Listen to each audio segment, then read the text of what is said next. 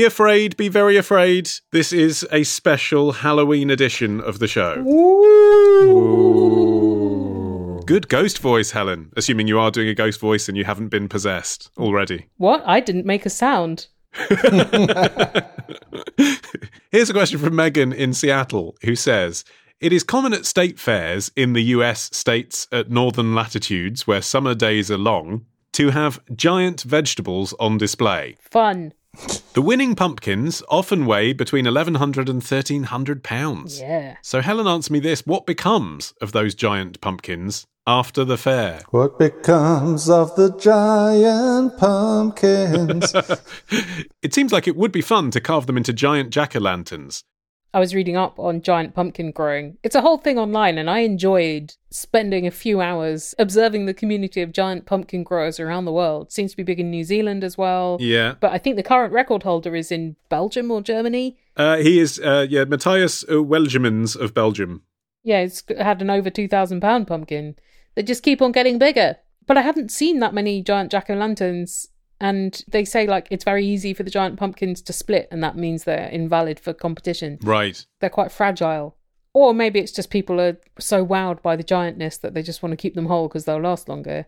Yeah, I mean, I've I've seen giant pumpkins doing a lap of honour. Oh, Like, yeah. I've, for example, there's a garden centre near us that always has a giant pumpkin outside at this time of year, and I presume it's been to the the Women's Institute fete or whatever and won a prize. But then it sits outside the garden centre as a sort of photo opportunity prop.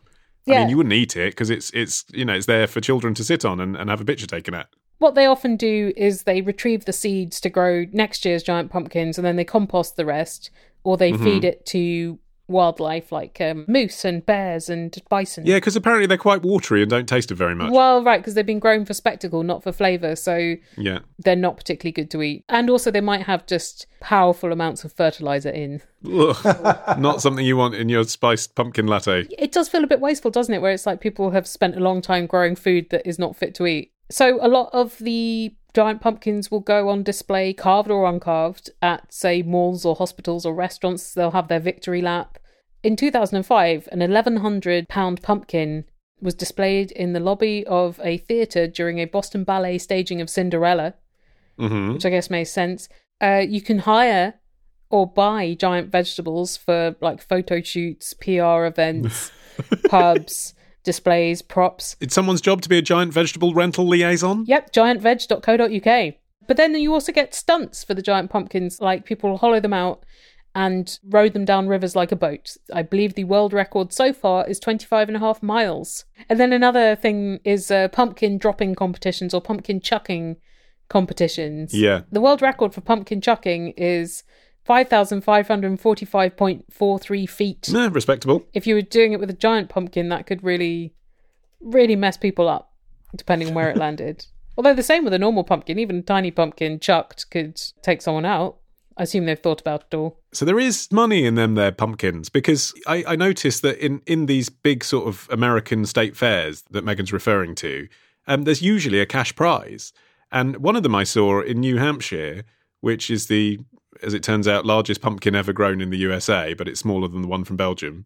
Uh, the bloke won six thousand dollars. Yeah, but it costs like a thousand dollars to raise a giant pumpkin, and then I don't know how much to transport one. Yeah, but here in Britain, Helen, people do it for the love. You don't know. Some of them could be hiring out their giant onions, Ollie, for hundreds.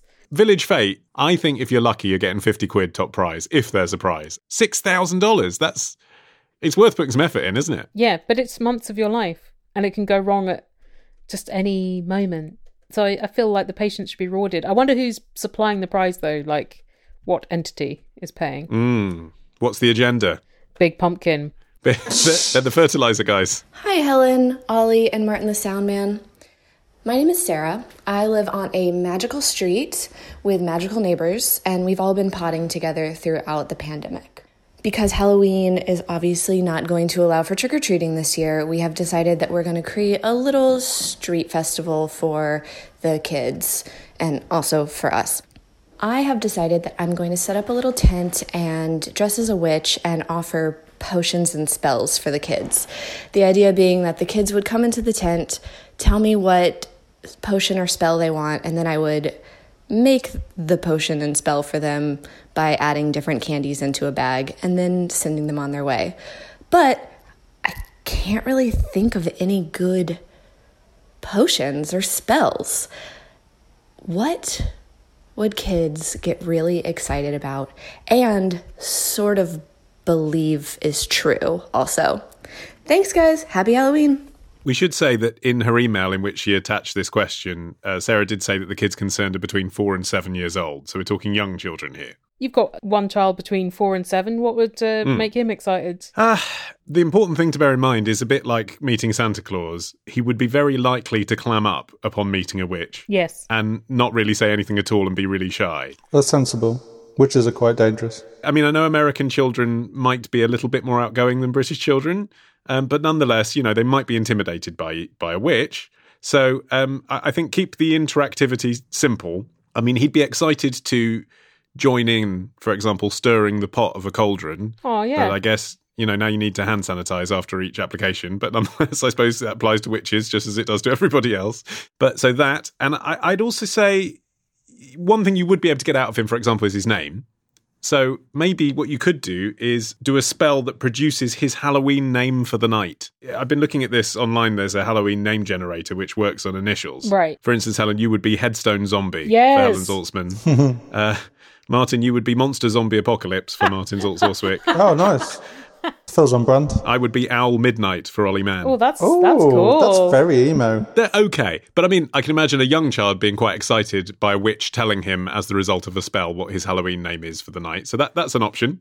So what would you do? Have the alphabet up on the wall with the names so they can pick out their own name? No, I think it should come as a result of the spell. Otherwise, Oh. nothing magic has happened, has it? But I think mm. you, you could learn what each initial means Yeah. and then consult the cauldron. So Sarah just needs a list that they can't see, so it seems spontaneous. But actually, having to make up spontaneous names would be a bit of a pain. You could get one of those things that's like a, an LED light that just magically comes up with a name. You could just like surreptitiously oh. program Oh. it with your phone underneath the table or something, and it says Headstone Midnight through the fog. With some assistance, yeah. And when Yeah. you say through the fog, yeah, I think that's important as well. It's interesting, isn't it, that al- although, you know, it's done internationally and it's particularly American, uh, nonetheless, Halloween festivities still, in the same way that Christmas is basically Dickensian London all around the world, I feel like Halloween isn't Halloween unless it's a bit foggy and smoky and cold, which it might not be. So I think you need to generate some fog and smoke and stuff somehow.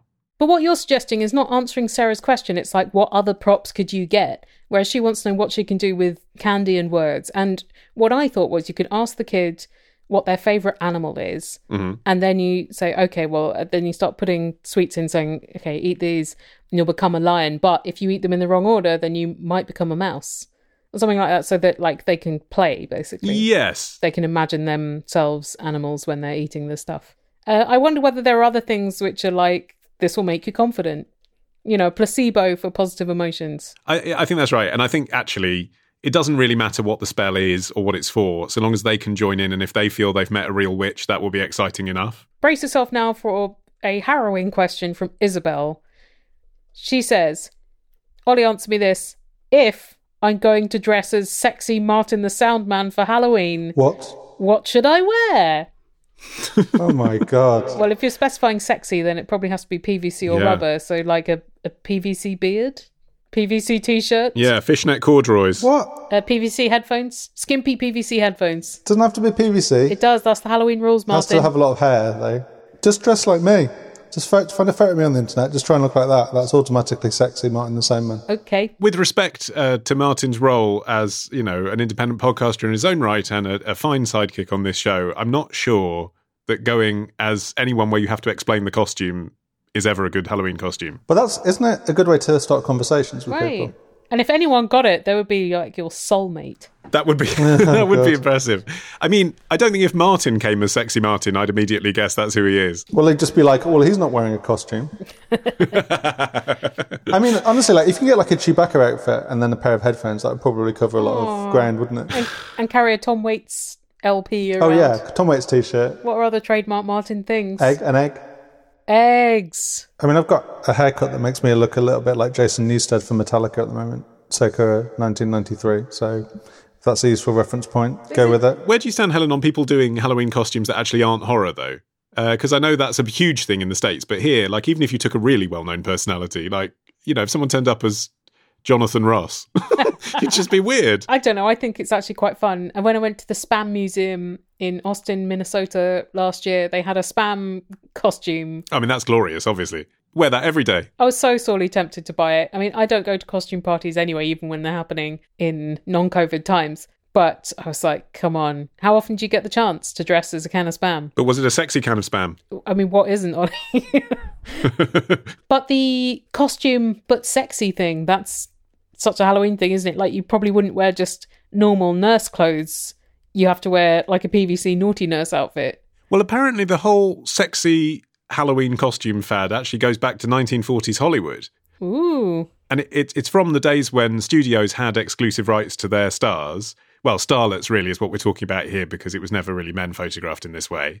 And what they do is get them to dress up for the Hollywood magazines as witches and stuff, Uh-huh. and or pixies or whatever. And of course, like the default way to sell magazines with Hollywood starlets then as now uh, was, you know, to, to to produce a slightly sexualized image rather than just a classic witch. Oh. And then inevitably it became suddenly in the public consciousness like you know you're not just a witch you're a sexy witch and then drag queens at gay halloween parades in the gay villages of various us cities in the 70s amplified that and sort of Oh. like drag queens do made it more lurid and bold and slightly silly and then what apparently sort of capped it all off which makes sense when you think about it was elvira coming along in the 80s Oh, Oh, fun. Vera. and ever since then, like the sexy Halloween thing has become the default adult costume in the United States when you're looking to go as, as you say, as a nurse or a, or as a witch. It's it's sexy witch. So drag queens plus Elvira, it's it's just exaggerating these familiar things. Well, I saw it written about in one place on the web as kind of like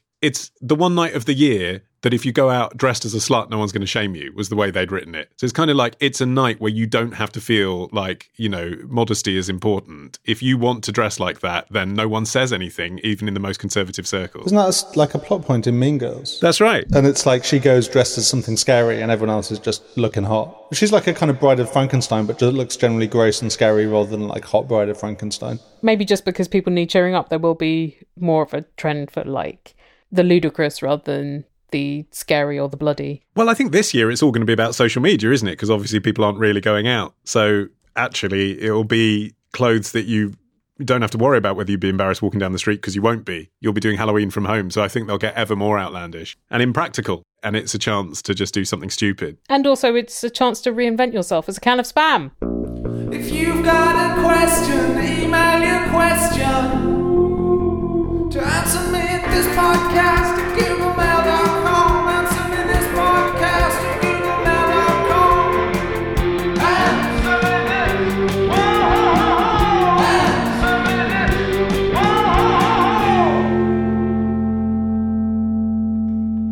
A question of films from Amy in Leeds, who says If a horror movie is rated 18 but features a child actor, quite a lot of those, aren't there, when you think about horror movies? Mm. How is that actor looked after on set so they don't see anything that might potentially traumatize them?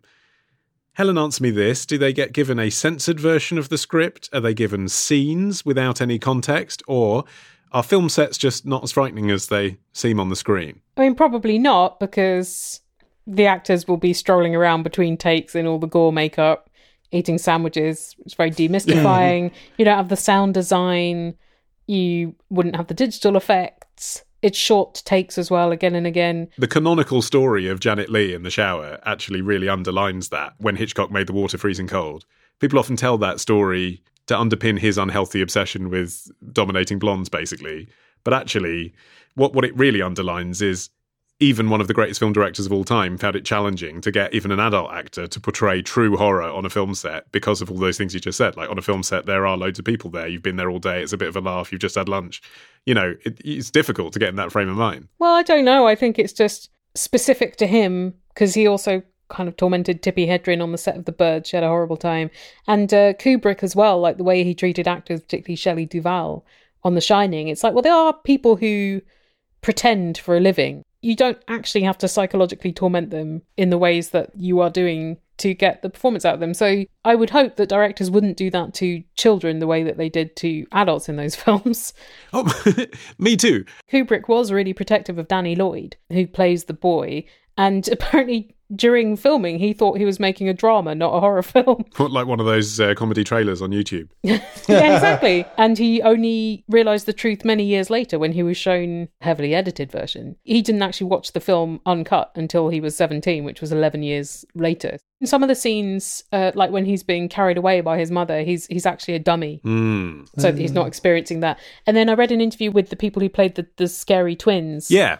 And um, when they were doing the scene where it was like their murder scene, and the makeup artist was like, "Here's how I make fake blood," and so they would just put at ease. So I think that's a technique they use a lot as well. They they just show them lots of details in the set, and they're like, "This is the thing that looks like this. This is the thing that we're going to be doing with this." So it's all very technical rather than atmospheric. From what I gather, there are a lot of rules governing uh, minors on film sets anyway. So a parent or guardian has to be within sight and sound at all times. Yeah. And they will be going through an agent and then the child's legal guardian. So adults know about everything that the child is going to have to do. And the child won't be given the whole script and they won't attend the table reads and they won't be on set during other parts. Then you also have like very careful framing and editing. Mm. The children didn't know the context. I do wonder, like, if you grew up and realised that you were in this sort of film, like, would you be upset by it? Linda Blair didn't know that in The Exorcist, her character masturbates with a cross until she saw the finished film. And a body double filmed that scene, an adult body mm. double. So, you know, you might not necessarily agree to that if you knew about it. But then also, a lot of Hollywood parents who do agree to it, they are not necessarily looking out for the for the child, are they? But also, a lot of these kids, they are professionals, so it's not their first film set experience. Like Jodie Foster, when um, she was in Taxi Driver, Mm. she was 12 and that film has got some pretty violent content. So the Los Angeles Welfare Board initially said she can't do it. And then the governor intervened and also a psychiatrist assessed her and they were like, yeah, she's fine with it. And so they apparently they like explained all the special effects to her and, and she was very interested because she's like a film professional by that point anyway. Yeah. And then her older sister acted as her stand in during like sexual or suggestive scenes. Mm. But she's still playing a child sex worker. Seem to remember as well when Kirsten Dunst was interviewed about Interview with a Vampire, where there's some scene where she has to sort of exhibit sexual desire, and I think they told her something like, think about your favourite cake. Although she was 12 when they shot that, I think, and she had to kiss Brad Pitt, who was 30. She said it was many years before she then kissed anyone else because it was like so gross. Yeah. And I'd imagine that would be quite grim for the adult actor as well, right? Do you know what I think what might be slightly more disturbing if you're the person in the film watching it is when you realise as an adult that the reason you were cast as a child is because you were kind of freaky looking. like, that's actually the truth of it, isn't it? In a lot of these horror movies, I mean, you just gave the example of the twins in The Shining. I mean, that's a perfect thing. You know, it, I, if I was them watching it back, it wouldn't be like, oh, this is where I got murdered, how horrible. It would be like, oh, they cast us because they thought we were weird. Like, that's the shock if you realised that you were cast because you were unusual looking. Yeah, but they're not that weird looking in it. It's more just because there are two of them and they're dressed the same. Hmm. But like their faces are not odd. You've also been styled to look as weird as possible. But you know, they're projecting an aura of oddness, aren't they? That's the thing. That's what makes it creepy. That's what makes it unsettling. And then, you know, that is your face then that you're walking around with. Well, here's another question of how do they do horrifying things on film? It's from Johanna in North London, who says, Ollie, answer me this. In television series such as Silent Witness, how do the victims manage not to breathe during the autopsies so as to not show the chest moving? They can't all be dummies, as the faces are too accurate. I have held my breath for the duration of the shots, and it's not easy. Is this part of drama training? Like, yeah, we've got Stagecraft 101, we've got one on weapons training, one on horse riding, one on not breathing for, for five minutes. actors were often like doing side jobs of like going and posing as corpses for like emergency services training. When you say they can't all be dummies, I mean, obviously in the close up, that is true. Mm. But the close up may only last for three or four seconds. And sometimes when they use the close up, they apply a bit of slow motion as well to give you a few extra frames. So you then cut to a wide shot where indeed it could be a prosthetic and is likely to be a prosthetic. So are you really looking at a wide shot where someone isn't breathing for over a minute? I, I would speculate that you aren't. The other thing I would say is that in a way it is kind of taught at drama school Because if you're playing the corpse, basically what you're doing is intense relaxation, meditation, deep breathing. And actually, that is part of drama training, isn't it? Hmm. I mean, I, I doubt at RADA they say this is so you can play a corpse on Holby City. But I mean, essentially, that is one of the ways that you can use that ability to get into a sort of dreamlike, relaxed state. And then they do now use VFX as well. So you may not be able to see the body breathing, but that might be because the editor has painted it out. But sometimes they would put the actor under a fake chest. I remember uh, in Yeah. BBC Television Centre, in one of the corridors, they had on display a chest from I think Casualty or Holby, which had been cranked open. So the actor would go under that like a like a tank top, basically. So their head would be visible, but it's not their real chest. But I read a, a blog that was written by an actor who'd played lots of corpses in American TV shows. Uh, and his tip was avoid caffeine and stimulants if you've got to keep your eyes open. Ah, Because, you know, it's those little things that people will notice in close up of your eyes just being slightly, well, alive. Yeah. He said you basically have to get into a state where you allow your eyes to become unfocused. You know, if you stare at something and it goes blurry, yeah. You need to be like that because your eyes will subliminally notice a peripheral flicker and that will register in a close up. I don't know if you've watched the drama I Hate Susie starring Billie Piper, Ollie. I have. I'm on episode four, so no spoilers, please. Uh, this is just a minor thing where they show the filming of a zombie drama, but I assume it's how they also do it in not fiction. Is the actor kind of goes into a hole in the ground with their head out, and then there's like a false version of their body put on the ground so that then Yes. the zombies can rip out their fake guts. It's fun to see. Yeah, I don't think it would be fair to rip out their real guts. Retakes would be rather difficult if you've already given off your guts for the first shot. A rather tra- trained actor should be able to have their guts ripped out and regenerate spontaneously. Don't they teach you anything at drama school?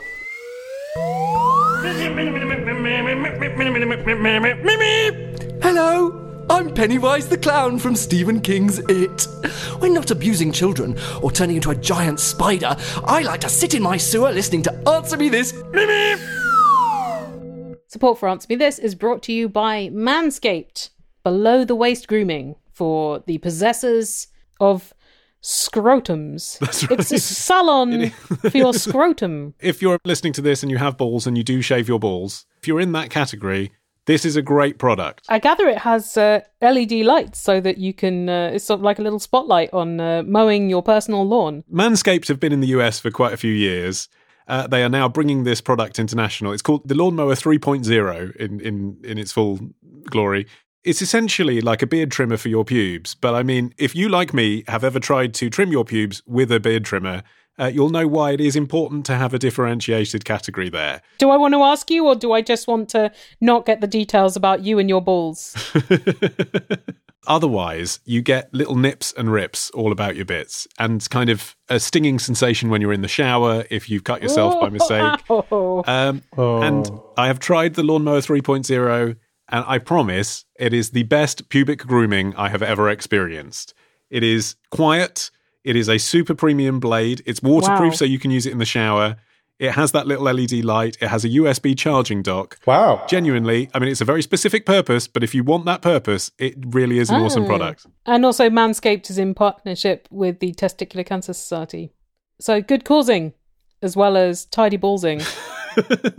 Get 20% off and free shipping with the code ANSWER at manscaped.com. Yeah, now that site defaults to the US store. So if you're in the UK or Australia or Canada, you can use our code. It works in all of those countries, but you need to select the country that you're in from the little drop down menu at the top.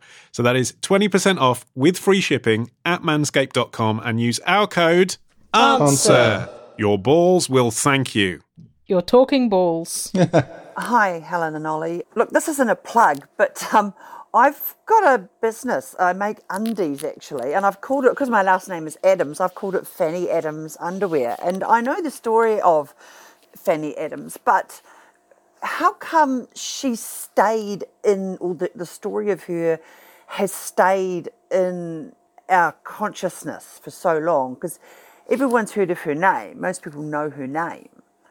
What made that story stay? That is a question from Tori. And Tori knows the story of Fanny Adams. I did not until Tori called. I honestly thought Fanny Adams was just like an old man way of saying fuck all. Yeah, well, it, it became that, but it was sort of a backronym. This is going to be like Berkshire Hunt all over again. No, well, it, so, so Sweet Fanny Adams was a real phrase, but it just meant something else. And I suppose we should do a content warning for child murder Right. because Fanny Adams was a high profile murdered eight year old in 1867 Wow. in Alton, in Hampshire, in England. Was she known as Sweet Fanny Adams before she was murdered? Well, no, but I think in the reporting of the case after the, it was like a very big case in the British press. Yeah, so sort of the Madeleine McCann of its day, basically. Right, exactly. They're all playing up her youth and innocence. So Fanny Adams was out playing with her sister and a friend, and then this uh, 29 year old man called Frederick Baker asked her to go for a walk with him in return for a halfpenny. And he gave the sister and the friend some money for sweets to get rid of them. And then he killed her and dismembered the body. They never even found all of the parts. Oh, what did they find? Well, they found her head, and then they found some other bits. Okay, that's a pretty good identifying feature, I suppose. and um, he was hanged for it. Everyone in the country at the time knew about this case. And so then, very shortly after, her name became a joke thanks to the British Royal Navy because they were given tinned meat rations. Right. They were like, oh, this meat tastes like Fanny Adams's remains. Oh, isn't that terrible? Pretty dark, That's isn't it? really. Oh, And that was like two years later. So I would say too soon. I would say in the natural lifespan of Fanny Adams is too soon to be mocking her meat. But I guess bad taste jokes, they now circulate on WhatsApp, I guess, don't they? So even though you wouldn't hear it on Live at the Apollo, I suppose that's still happening somewhere. And I guess the Navy is a place where you would kind of expect to hear that. It's still pretty rank, though.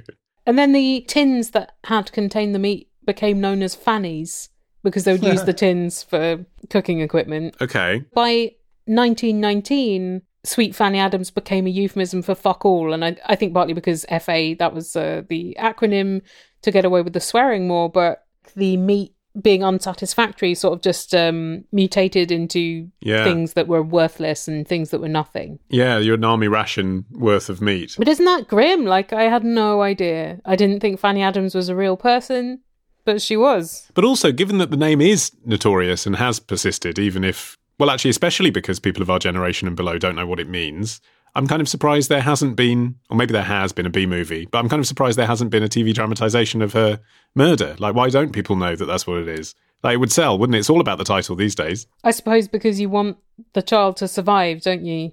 Otherwise, it's just really hopeless. Uh, you say you want the child to survive. Of course, I want the real child not to have died. But I mean, if I'm watching a grim drama, no, I want the child to die and I want to see what happens to the murderer and I want to watch the hanging. I mean, that's why you watch those sort of, you know, penny dreadful type ITV dramas, isn't it? I mean, I, I still could imagine there being an audience for that. James Nesbitt in Fanny Adams. You'd watch it. Well, okay, so the murderer was 29. Who would you get to play him? James Nesbitt's too old. James Nesbitt's the uh, superintendent, isn't he? Uh, Okay. 29. Freddie Highmore? Yes, good shout. Absolutely. Or Freddie Fox. I mean, it doesn't have to be a man called Freddie, but now you've said Freddie, I'm thinking he could do that. Freddie's playing Freddie. Here's another question of Halloween entertainment from Caitlin in Atlanta, Georgia, who says, Ollie, answer me this. Why aren't there more Halloween songs? The Monster Mash is a classic, and we need more. Christmas music is huge. I think Halloween needs some musical love. Two reasons, I think. One, I think that traditionally Halloween was very focused on a single day. Um, so you've got one day for everyone to play your song, but you know there are the twelve days of Christmas in the in the religious Christmas and in the secular Christmas. Of course, there's the twenty five days of the Advent calendar and at least two months of consumerism. So you've got a lot of time for people to play your Christmas records. But Halloween has grown in length, hasn't it? I, I think that's right. I think now, you know, it does sort of in this country, it kind of merges with Harvest Festival and Bonfire Night and the general period. So I think you do have a case, Caitlin. And actually, in the movie space, they've cottoned on to that. Film is on it with Halloween. Yes. Music isn't. The Monster Mash was released in August. it wasn't even released near Halloween. Well, let me say the second reason why I think that there isn't much Halloween music. It's because with Christmas, you can't really misjudge the mood and go to Christmas. You know, there's there's not really a divide between kids and adults, and in both categories, the more goodwill to all men, the better. Whereas with Halloween, you know, like thrash metal is overdoing it, sacrifice is going to put some audiences off. Some people are offended by the occult. I mean, with the Monster Mash, Yeah. it wasn't played on the BBC until 1973. Wow. 11 years after it was released in the States. So I think for that reason, it's it's a hard thing to get right. But despite all that, I still think you could argue for Thriller essentially being a Halloween song, couldn't you? I mean, it, it's on every year. Yeah. Why isn't Nick Cave's Murder Ballads more popular at Halloween? Yeah. I mean, that's full of uh, you know gory imagery. Possibly for the reasons I just said. Yeah, I'd say Time Warp is in the canon. Really, like you, you will hear that on Radio One on Halloween, and maybe Sympathy for the Devil as well, and Ghostbusters as well. There are some Halloween songs when you think about it. Do you think it is Yeah. also because Christmas evolved out of a number of religious festivals and singing is typical of religious festivities, whereas Halloween, of course, it's attached to All Hallows Eve, but the celebration of Halloween is so disjointed from that. It's not like there are Halloween carols in the way there are Christmas carols that then also like lent themselves to there being other kinds of Christmas song. I think that's it. And the, the evidence suggests that even when you've got a Halloween hit on your hands, people don't want to hear an album of it. So people don't know this, but um, there is a whole surf guitar album by Bobby Pickett uh, called The Original Monster Mash, Huh. it, on which Monster Mash is just one of the tracks. And, and he had responded to the fact that he had this huge novelty hit on his hands by doing like a 10 or 12 track album, whatever it was. And it's pretty poor. it's kind of fun to listen to, but I, I tried last night. It's on Spotify. Like there's one called Blood Bank Blues, which is about a vampire. um, there's one called Scully Gully, which is about like lots of different movie monsters. Uh, and there's a ballad called Me and My Mummy, M U M M Y. Oh, wow. Classic. I got three songs in. I was like, okay, I get this now. Like, I just just play Monster Mash. It's fine. So maybe there's just not enough money in it as well. I guess um, people created the market for Christmas pop songs. Uh, would you like a fun fact about Monster Mash? Yes, please. The backing singers are singing "Ow tennis shoe ow." Really, is, is that just so it sounds like words, even though it's not meant to be about tennis shoes? No one knows why. Like, no one can record why they're doing that, but they definitely. Once you know and you listen to Monster Mash and listen out for it, it's not in the first chorus, but from about two minutes in, you can clearly hear tennis shoe, and it stands alone, despite the fact that nowadays I'd say anyone who isn't a baby boomer, so like anyone under the age of sixty-five, basically, wouldn't know that Bobby Pickett is doing a Boris Karloff impression in that. Like, that doesn't really mean anything to us. Like, you kind of know the spooky voice, like you get generically what he's doing, like a B movie voice. But isn't it weird to think like that whole song comes out of an actor basically saying, "I do a Boris Karloff impression. It's quite funny." you could imagine in fifty years' time, you know, hundred years after the song was released, no one would have any idea who Boris Karloff was, but it's still like the spooky voice from the Monster Mash. Weird. Also, even now, it's like, what is a mash? Like, mash is like mashed potato. Yeah, it's the dance. Yeah, okay, but like mashed potato is not a dance that people in the 21st century recognize. That's from like the 60s. Yeah, but Twist and Shout is still a popular song, Martin, even though mm. people don't know the twist. Mm. When I picture a Halloween artist, though, I just think of Meatloaf because of like the videos, I guess. Exactly. I'd say that's aesthetic, and it's it's American Gothic, isn't it? Is what it is. But it's not. If you actually listen to the lyrics, they're generally about kind of motorcycle accidents in 1950 suburban America. They're not really about Halloween. You sound like an actuary when you put it like that. Had a motorcycle accident in a 1950s town. Open bracket, and it wasn't your fault. Close bracket. Uh-huh.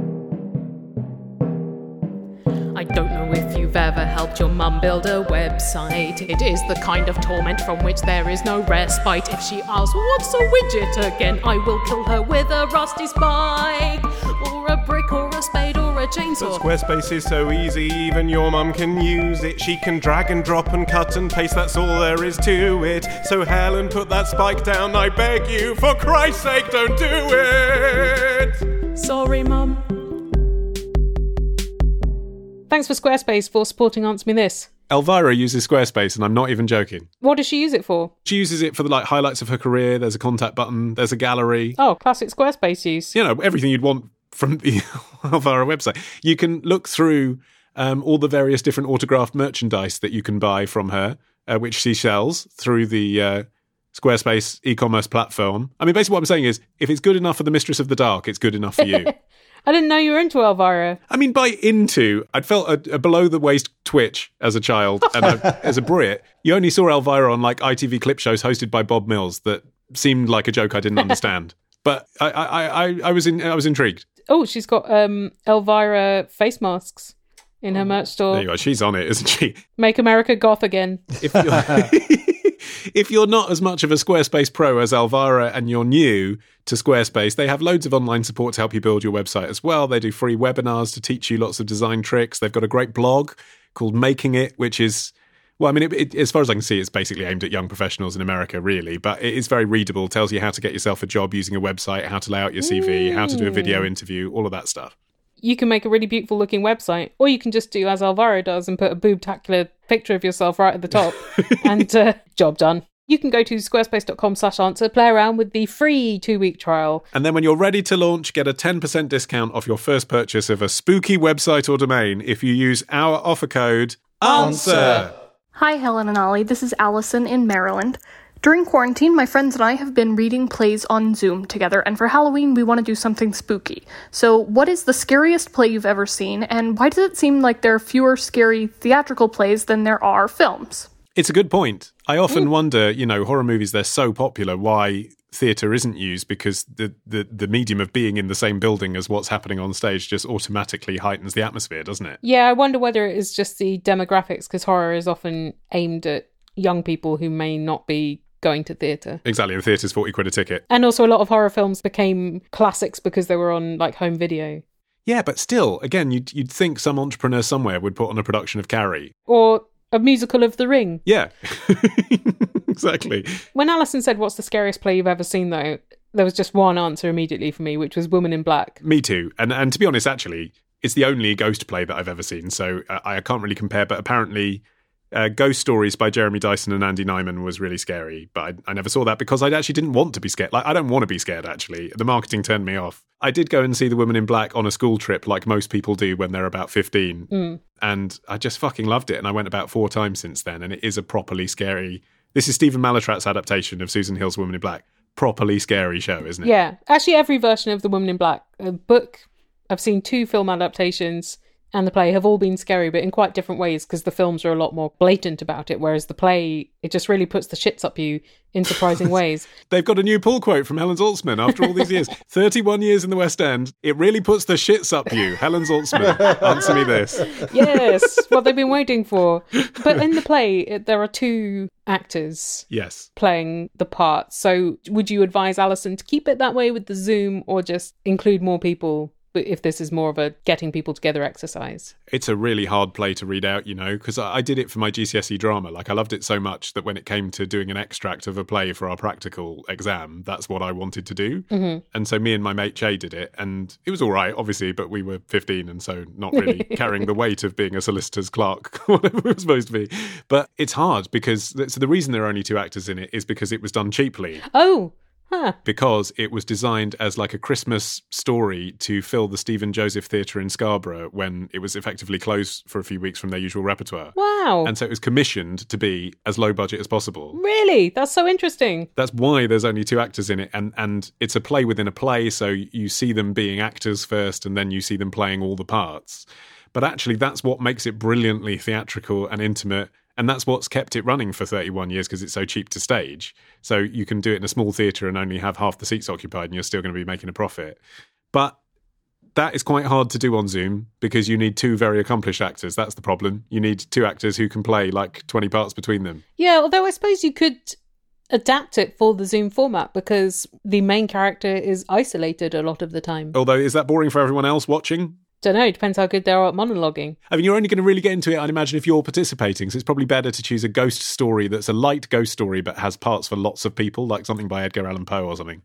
So read a novel or short stories rather than a play text. Yes. Although I would say it's amazing how much atmospherics have to do with it. Like, it's a torch, it's a shadow, it's a sound effect, it's minor illusion. It's stuff you actually could do with a few candles and stuff, which would really heighten the mood. Yeah. Well, because I was thinking, well, maybe Alison could do some film scripts instead of plays. But then I was like, well, why? Why is it that plays aren't scary? Because I do think it's easier actually because of all these powers of suggestion, like you mentioned. Yeah. Because I was thinking, Christmas Carol, there are scary productions of that. Yeah, that's true. I, I've. It's easier to think of scary moments in plays that I've seen rather than plays that themselves are scary the whole way through. Hmm. Like Macbeth. Right. I mean, the only other thing that comes close in terms of scaring the shit out of me uh, is the Jim Rose Circus. Do you know what that is? I, I don't. Please Yeah, of course. Yeah, I know what Jim Rose is. Enlighten me. They're sort of like pre Jackass Jackass, aren't they, really? They do weird shit like hammer nails into their noses and like hang fridges off their ball sacks. And- That's right. What? Yeah, it's like a weird, like, pseudo cabaret, I guess. So I'm a delicate child. It's the 90s. I'm 15. I go to Edinburgh Fringe Festival with my parents. It's past midnight. I'm in a converted church and I'm watching as what's billed as a sort of circus freak show thing. And it's just they went full on. You know, they had artists coming out of coffins, they had motorbikes, there was organ music, people inserted nails in their genitals, they, they broke Oh. windows over their heads. So, I mean, it was intensely theatrical and I kind of admired it, but I did not feel safe there. so that's the only other time I've been scared watching something. Is I, I just I was dreading any kind of audience participation because I was ten years younger than everyone else in the room. And also, you didn't want to get tetanus. But actually, obviously, that's a job well done that they created that atmosphere. It's incredible, really. Like it felt like a proper Victorian carnival freak show. But I was I was not happy. I saw Bat Boy the musical. I suppose that is sort of supposed to be scary. That's funny, scary, isn't it? Like Sweeney Todd, though. I've seen Shockheaded Peter three times, and there is a scene, a short scene in that that always gives me a massive jump scare, even though when I know it's coming. Yeah, that's not one you do on a Zoom call read, though, is it? I mean, that's uh, No, it's hard. Very That's, elaborate puppetry. Very puppetry based uh, piece. Hey, Alison might have the puppetry. She might have the, the band. She didn't mention that, did she? In, in No, the call. it was a very it was a 15 second call. yeah. Lots we don't know. Here's a question from Paul, who says, "Back in 1992, when I was a freaky 10 year old horror obsessive, Ghostwatch, a faux live broadcast of a haunted house starring Michael Parkinson, Sarah Greene, and Craig Charles, was shown at Halloween on BBC One, and it was excellent. How bizarre, by the way, that we should feature two Michael Parkinson side projects on the show in consecutive episodes. Last month, Band on the Run. This month, uh, Ghostwatch. Can we do give us a clue next month? However, says Paul, after Ghostwatch aired, the newspapers reported that several people believed it was real, mm. and it even led to the suicide of a man with learning disabilities. It did, yeah. Oh, really? God. Well, in tabloid parlance, it did. I mean, he, he left a note that suggested that he might now become a ghost, and he'd recently been watching it, and he had the mental age of a ah. 13 year old. So, yeah, that's how the oh. tabloids reported it at the time. Yeah. After this, the terrestrial TV channels seemed to stop showing horror on Halloween for many years afterwards. So, Ollie, answer me this. Were the BBC and other channels forced to stop showing horror at Halloween? Was it an internal decision, or has my horror addled mind just imagined the whole thing? Yeah, it's interesting this because um, the BBC's attitude to Ghostwatch now um, is one of, I wouldn't call it pride, but they certainly celebrate the uh, episode and you can buy it on DVD and it's been acknowledged as a cult classic. But at the time, because of that uh, young man's death, very sadly, you know, there was a huge furore about it. And so, I, I, I mean, I can't find a record of the BBC's Halloween schedule for 1993, as you might imagine. Um, but I wouldn't be surprised if they did indeed steer away from the subject of Halloween for a few years, because that program, it got 30,000 phone calls. Um, the first ever reports of kids getting PTSD from a TV program. Whoa. Um, and then that young man take his own life. So, I mean, it was, it was a tabloid like clusterfuck when it happened. Um, but then I think there was a period afterwards of reflection where people realised that the people that hadn't been disturbed by it, they loved it. Do you think they remember it like that because it was never repeated on British television? So it's just in people's memories. Partly, I mean, you can't really now, if you were to watch a repeat of it, and I haven't seen it since 1992, but if you were to watch a repeat of it, you, you couldn't really uh, replicate the resonance of having these live TV presenters who both as a kid you knew because Sarah Greene and Mike Smith were big stars from Saturday Morning Kids TV, but also people like Michael Parkinson who gave it real weight. Like he'd never done anything. The most stupid thing he'd done was be attacked by emu. like, you know, he'd never done a, a spoof comedy show before, and so his presence was the thing that made you think it must be real, even though they Right. billed it as a drama. Like they they introduced it as a drama. Oh. At the end, they credited it as a drama written by you know. But I don't know. Uh, people are more media savvy now than they were then. But this is like six or so years before Blair Witch, and then people were like, I thought it was real. Yeah. So actually, Ghostwatch was way ahead of the game. But that has real echoes of that um, famous Orson Welles War of the Worlds, doesn't it? When Yes. it broadcast on the radio, and lots of people. Well, there's some debate now as to whether it's exaggerated, but the story, the, the the myth is that loads of people freaked out and thought aliens were really landing in Massachusetts or whatever. Yeah, yeah. I mean, it's, I suppose it's any horror format where you're using not just found footage, which I guess is the Blair Witch genre, but it's live broadcast. but it's live. Exactly. You're using the language of live broadcast with presenters that you trust on BBC One. Uh, you have to remember, 1992, 9.35 p.m., 11 million people would be watching BBC One. It's not like now. Um, and there was no, you know, nowadays, if they did a stunt like that, then immediately everyone would hop on Twitter or Facebook, and of course there'd be conversation about how they made it and who's in it and who wrote it. Yeah, yeah. But then what they'd done actually is they constructed so they had the phone the the, the, going live phone line 081 811 8181 was the number that you called uh, whilst you were watching. So they had Mike Smith in front of a bank of actors on telephones saying, We're waiting for your call. Have you seen a ghost? And the idea was that the, for everyone who called that number, they'd get a voice greeting saying, The program you're watching is fictional. Don't have nightmares. However, if you'd like to share your spooky story, leave it after the beep. But they got so many phone calls, like I say, 30,000, that the line crashed. and so uh. most people got an engaged tone. They didn't hear the message saying it was fictional. And like I say, it's not like now where there'd be a website. There was nothing. So, like, people who thought it was real thought it was real and had nothing to contradict it. Did Parkinson in particular get into trouble for it since he was the trustworthy element? No, I haven't actually seen much record of that. Sarah Greene was the one who got some flack because she was a contemporary kids TV presenter. And so her presence on the show, even though it was 9:35 at night, sort of said to children, "This is for you." So she had to go on Blue Peter or something on the Monday and tell everyone it was fictional. Um, but uh, no, the rest of them I think kind of well, not only got away with it, but actually were going to be BAFTA nominated allegedly, and the BBC suppressed that because it had been such a furore that they didn't want to be recognised for it at award season. I have like a dim recollection of watching some of that broadcast and it being obviously bullshit. Yeah, Like, and I, and I must, well, when I say it was 92, so I would have been 14. Mm-hmm. So, you know, not the media savvy uh, behemoth that I am now. And even I figured out that it was, it was obviously a fake. At the end, it gets really silly, and Michael Parkinson gets possessed by a ghost, and it's it's very clearly a gag. But you know, you're an hour in by that point. Like what they did quite well and quite cleverly, I think, is that the scares weren't big jump scares. Mm-hmm. They mm. were crediting the audience's intelligence to spot things in the background, which, of course, you ah. know, pre high definition was hard to do. And, and the, the Mike Smith in the call center thing was like, we've been having lots of calls from lots of viewers all over the country who all see, they all say they see something in the background in this shot. Let's have a look at it. And then they played back the same shot and it didn't have the person standing in the background, stuff like that. Mm, that's nice. So it was it was real like mind tricks on the audience who were prepared to go along with it. And what was clever about it was even though shows like Most Haunted hadn't been invented yet, hmm. the visual language of that broadcast, even though it was fictional, kind of pre-echoed all of that stuff existing. So they had infrared cameras and they had interviews with passers-by.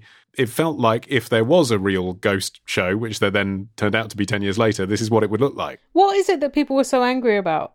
That scared them shitless. And there was one woman who uh, who wrote in to the BBC and asked for compensation in the form of a pair of trousers because her husband had literally shot himself. and like I say, PTSD. I mean, actually recorded psychological disorders as a result of watching that program. Is there a statute of limitations to complaining to the BBC? Like, could you call them up It now is and too be late to complain about Ghostwatch. my cardiologist says that uh, y- you've destroyed me? I'm an answer me this fan. I listen with my nan. She is not so keen. She finds it too obscene. I follow them on Twitter, though Ashton could just fit her. I want to take things further, just one step short of murder. I wanna look like Ollie Man. I wanna smell like Ollie Man. I wanna be like Ollie Man. I wanna taste like Ollie Man. I wanna I wanna talk like Ollie Man. I wanna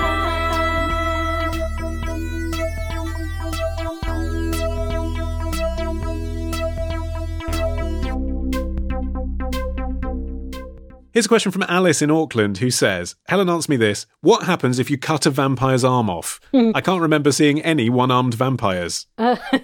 Vampires are very ableist genre. I went to my friendly vampire expert Jenny Owen Youngs of Buffering the Vampire Slayer podcast, and she could identify a one-armed vampire in the Buffy film. Did anyone watch the Buffy film? I, I remember people not liking it.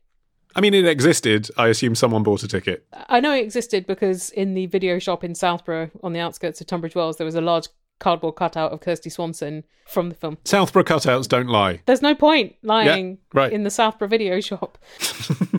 Jenny says Paul Reubens, famous for playing Pee Wee Herman, either loses an arm in the movie or starts the movie without one arm. Right. And it doesn't grow back. I mean, if he lost it, you know, because of an accident or he was born with that defect as a human, because of course vampires are just normal people, aren't they, who then become vampires, then that makes sense.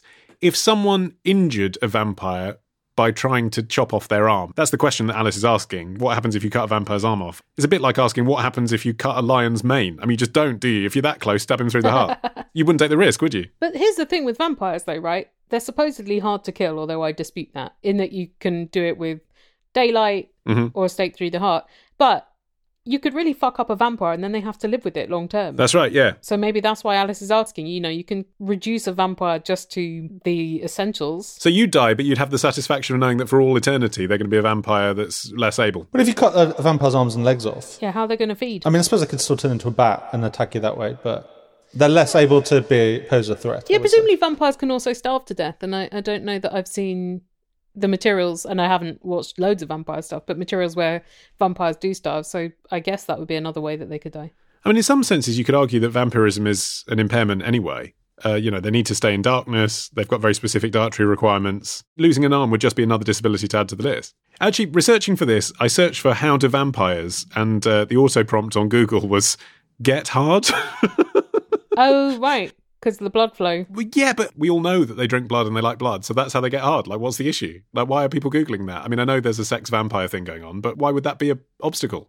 Is there some like version of the vampire myth where vampires don't have blood and that's why they have to drink blood? But then they've got it, and then they're able to get an erection, surely. Yeah, but things you eat don't necessarily go into your circulation in I their pure guess. form. Like, you're not getting extra blood in your system by eating blood pudding. Well, you kind of are, but I know you wouldn't. It wouldn't give you a stiffy. Well, it might, but yeah, it's, it's coincidental. every single vampire thing that I have seen has done slightly different things with the vampire lore. Mm. So I'd imagine some of them, if it was convenient to their plot to cut a vampire's arm off and they die from it by bleeding out or whatever a vampire does instead of bleeding out, then I guess they would do that. Or, I mean, do vampires get like infected wounds? There's a lot of vampire logistics questions. How does a scratch on a vampire heal? Right. Do you know they reckon that the the vampire myth might have been inspired as a sort of supernatural solution to explain the circumstances of porphyria, Oh, really? which is is a disorder where you get blisters when your skin's exposed to sunlight, and it can cause gums to uh, recede from the teeth in extreme cases, which makes them look more prominent, and it can make your body go purple, or at least your waist go purple, like undigested blood. Oh. And there were a lot of cases in Romania in the 1700s, apparently, and that's where the idea of vampires came from as a way of uh, explaining what was happening. I did one of my first science communication talks on this because I was uh, working in the field of photosensitivity. Uh-huh. And apparently, yeah, apparently one of the cures that one of the folk cures was giving people blood. They thought that would help to cure it. Well, that was a, a medical thing for 1600 years because of the four humours. If you'd been diagnosed as your humours were imbalanced because you didn't have enough blood, they would try and stimulate blood production by making you eat spice, things like that. Maybe some of them would have like made you drink blood. I also read this really horrible thing that was saying that basically when there was a, a- like a plague in the old days, um, kind of like what we're having now, if people didn't scientifically understand what was happening, then of course the first thing they'd recourse to is is a supernatural solution, and they'd say, you know, maybe it's the undead somewhere or someone's put a curse on us. And in some cases, that led to people digging up corpses that they were suspicious about and to look at them and see what was going on. And in some cases, those corpses had fresh blood on their teeth. And that's where the idea came from that people Oh. who are undead go around biting stuff. And the reason that they had blood on their teeth, according to this article, is that back then, people were buried alive in a catatonic state with an undetectable pulse. And in extreme cases, if you woke up underground and you were in a coffin, you'd bite yourself in panic. Oh, God. And that's what the blood would be. And then they'd find them later and be like, vampire! And, Oh, you know, Jesus. that would be their whole family's reputation ruined. It's a bit victim blaming, isn't it? Yeah, exactly. Well, I've enjoyed this foray into Halloween stuff, Ollie. So have I. I knew I would. I knew I would. It's been great. Aw. If you've enjoyed this themed episode of the show, you should check out our themed albums that are available at answermethisstore.com. Absolutely. And, you know, Christmas follows on from the Halloween spirit. And so maybe you could give Answer Me This Christmas a go. Or our new for 2020 album, Home Entertainment, which, like this, is uh, a special edition just about one theme. In that case, stuff you do at home, so cooking, box set binging, etc. And it is free right now if you want it to be. It's pay what you like at answermethisstore.com. Every penny supports the show. We'll be back next month with a fresh new episode of Answer Me This, and we need your questions. So please send us emails or voice memos. Our contact details are on our website, answermethispodcast.com. And we have other work for you to check out online. Helen. Yes, I make the podcast Veronica Mars Investigations, where we're just about to reach the finale of season two. yeah, it's exciting, but in a slightly annoying way. And The Allusionist, I have just released No Title, which was the 2019 Allusionist touring show, which is basically an hour of stand up about gender in language. And there's a lot of information in it, and you wouldn't have thought it'd be a great topic for entertainment, but it is. Well, I didn't make it along to a live event because the one time you did it in Britain, I wasn't in Britain. So I will. Yeah, I, will did that deliberately. Yeah. What's happening in the Manscaped universe of pods this month? Uh, well, I do five podcasts. You can discover them all at olliemann.com. And in my magazine show, The Modern Man, M A N N, uh, we test out trends, answer your sex questions, and meet incredible people. And in this month's edition, uh, I meet an Answer Me This listener, actually, called Lexi. Hi, Lexi. Ooh.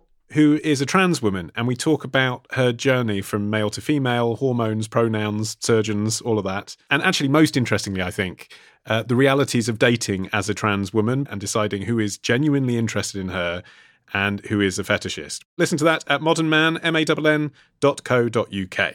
Martin. I do a couple of podcasts that uh, Answer Me This listeners might enjoy. One of them is called Maddie Sound Explorers, hosted by children's presenter Maddie Moat.